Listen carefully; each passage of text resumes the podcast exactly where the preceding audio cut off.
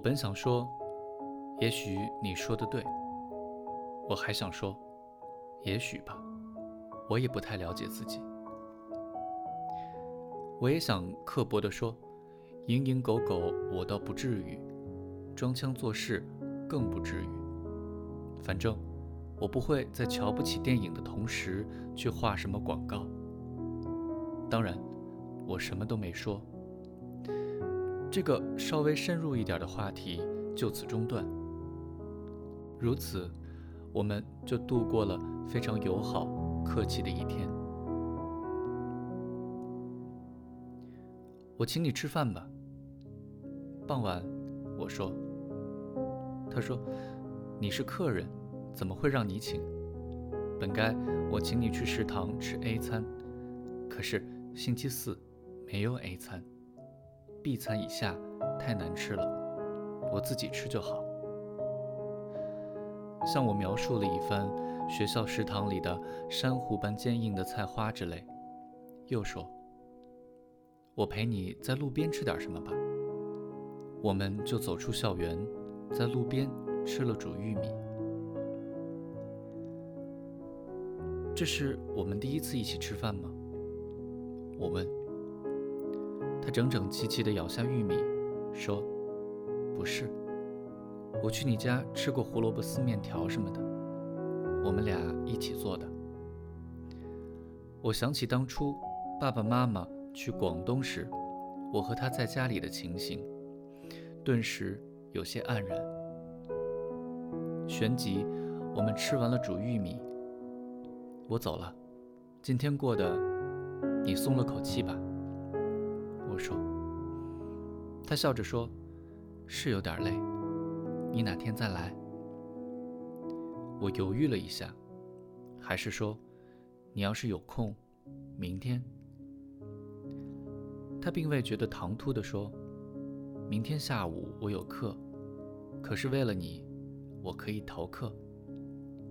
我也学会逃课了，了不起吧？”第二天下午两点。我们再次见面，依然如故，友好客气。天气也继续晴朗，与前一天一般无二。只是在晚饭时间，站在热闹的过分的人行道上，食物由玉米变成了炸鸡，时间好像停滞了。周六，我去五号楼三二九找日瓦。瓦文开的门，说：“你终于出现了。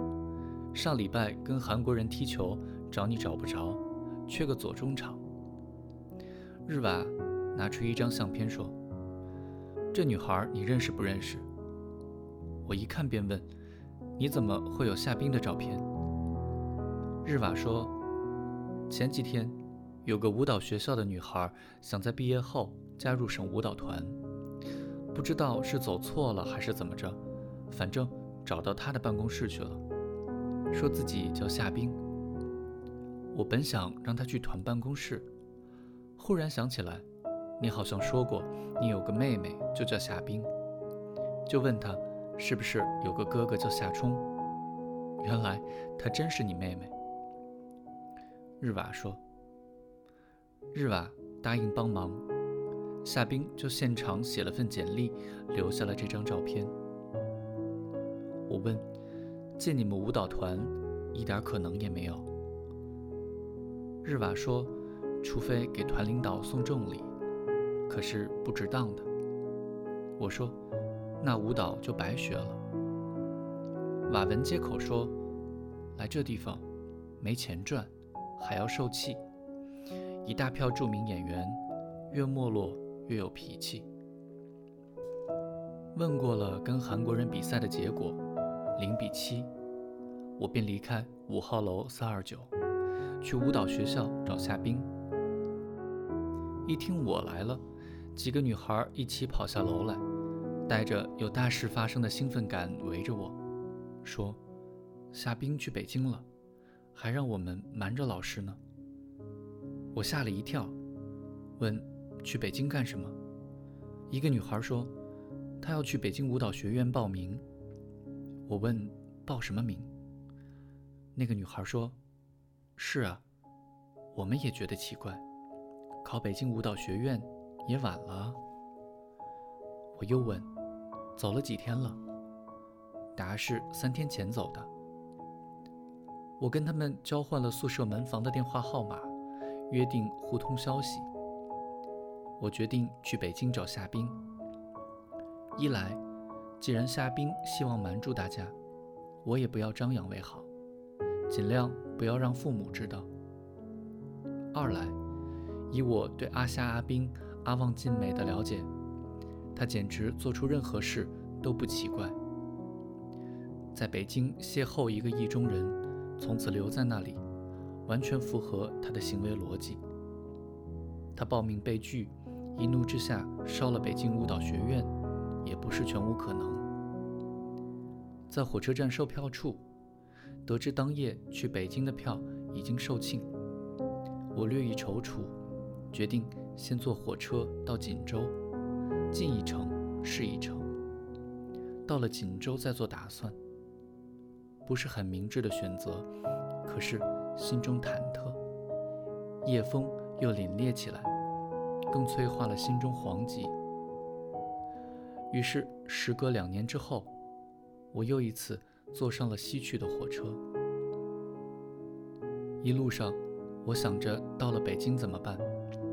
夏冰总不至于成天赖在北京舞蹈学院吧？到底该去哪里找他呢？次日早上，在锦州打了一个电话给舞蹈学院的宿舍门房，接电话的女孩低声说。没有夏冰的消息，买到了下午的进京车票。抵达北京之时已是深夜，在小宾馆里睡了一觉。上午九点多醒了，出了门，只感到北京天气煦暖，好似夏末时节一般。在街边，我又打电话给舞蹈学院的门房，他回来了，在宿舍里睡觉呢，刚回来两个小时。接电话的女孩说：“你放心吧，他挺好的，买了好几条牛仔裤，还给我们买了果脯和茯苓饼。刚才还给我们看他在颐和园骑铜牛的照片呢。混账东西！好在不必为北京舞蹈学院担心了。至于颐和园的铜牛，夏冰也应该只是替他照了张相，并未将其斩首。”忽然之间，一切安好。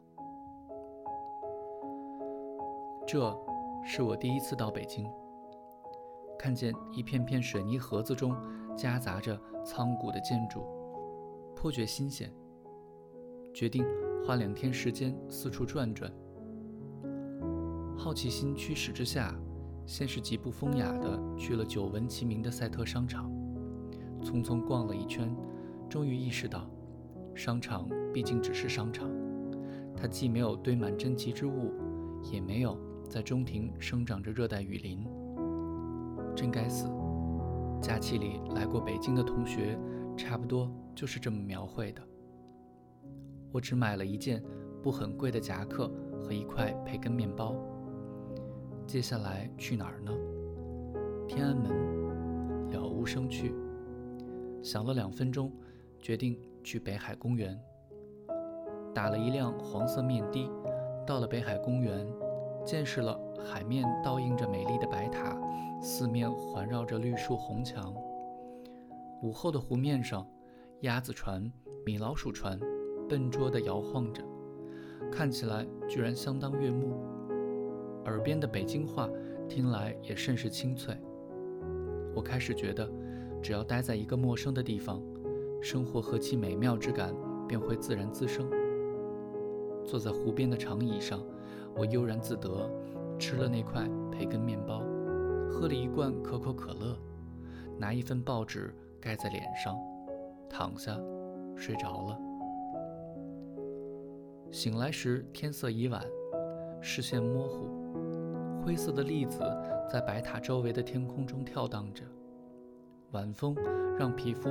变得沁凉，陌生感陡然袭来。我在思乡，想我一直讨厌的袁世成。很快，我就意识到，我在猛烈地想念着戚敏。